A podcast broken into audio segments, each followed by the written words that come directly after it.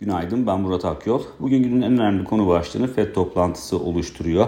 Türkiye saatiyle 21'de gerçekleşecek toplantı sonuçlanacak. 21.30'da ise FED Başkanı Powell'ın konuşmasını takip edeceğiz. FED'e dair beklentilere bakarsak son 2-3 haftada belirgin değişimler yaşandığını gördük. FED Başkanı Powell'ın kongrede yaptığı yarı yıl sunumunun ardından 50 bas puanlık artırım ihtimali tek seçenek haline gelmişti. Ama Amerika'da banka iflaslarının ardından artık bu seçenek tamamen ortadan kalkmıştı durumda ve mevcut durumda da beklentiler 0 bas puanla 25 bas puan arasında değişiyor. 25 bas puanlık artırım ihtimalinin daha yüksek bulunduğunu görüyoruz ki FED'in artırım yapmaması zaten enflasyonu kontrol altına almayı zorlaştıracaktır ve bunun yanında artırımın gelmemesi piyasalara özellikle bankacılık sektöründe yaşanan sıkıntıların tahmin edilenden daha büyük olabileceğine yönelik bir yanlış mesaj verebilir. Bu nedenle 25 bas puan da olsa bir artırımın gelme ihtimali yüksek görünüyor.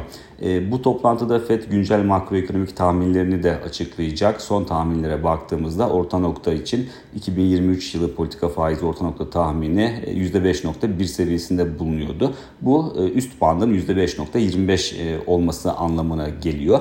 Ama son toplantıdan bu yana özellikle yapılan açıklamalara baktığımızda FED yetkililerinin oldukça şahin bir dil kullandığını görüyoruz. Dolayısıyla politika faizi için orta nokta tahmininin yukarı yönlü revize edilme ihtimali de söz konusu.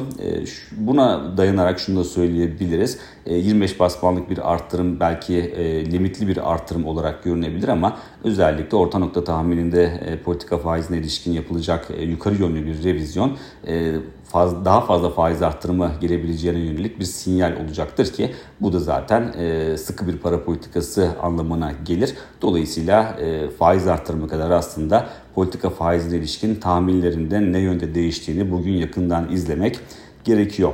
İçeriye bakarsak bugün FED toplantısı gelişmekte olan ülke para birimleri açısından da önemli bir gündem maddesi. Dolayısıyla TL'yi de yakından ilgilendiriyor ama TL'ye baktığımızda dolar TL kuru özellikle son dönemlerde, son aylarda hatta oldukça düşük bir volatiliteyle işlem görüyor. Dolayısıyla toplantı sonucu çok ciddi bir değişiklik yaratmayacaktır dolar TL kurunda. Ama son günlerde yukarı yönlü eğilimin biraz daha güç kazandığını ve dolar TL kurunun 19 TL seviyesini artık tabana dönüştürdüğünü görüyoruz. Dolayısıyla toplantıda verilecek mesajlar kurda da yukarı yönlü hareket etme eğiliminin ne derece güç kazanabileceğine ilişkin fikir verebilir. Bu açıdan önemli.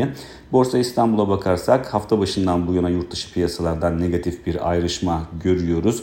Yurt dışı piyasalarda bankacılık sektörüne ilişkin endişeler önemli ölçüde hafiflemiş durumda ve bu da hisse senetlerinde yukarı yönlü tepkiler getiriyor. Ama içeride tam tersi bir görünüm var. 5000 puan seviyesi oldukça önemli bir noktaydı. Önemli bir destek seviyesiydi. Fakat arka arkaya iki işlem gününde bu önemli destek seviyesinin altında kapanışı yapıldı. Bu da kısa vadeli teknik görünümü önemli ölçüde bozan bir unsur olarak karşımıza çıkıyor. Aşağıda en önemli destek seviyesi şu anda 4750 puan seviyesi. Dolayısıyla geri çekilmeler olursa bu bölgeden bir tepki gelmesi söz konusu olabilir. Ama bunun öncesinde tabii 4900 puan seviyesini de unutmamak gerekiyor. Özellikle 4900 puan seviyesinin altına sarkılması durumunda 4750 puana doğru geri çekilme yaşanma ihtimalini de göz önünde bulundurmak gerekiyor. Bir sonraki podcast'te görüşmek üzere.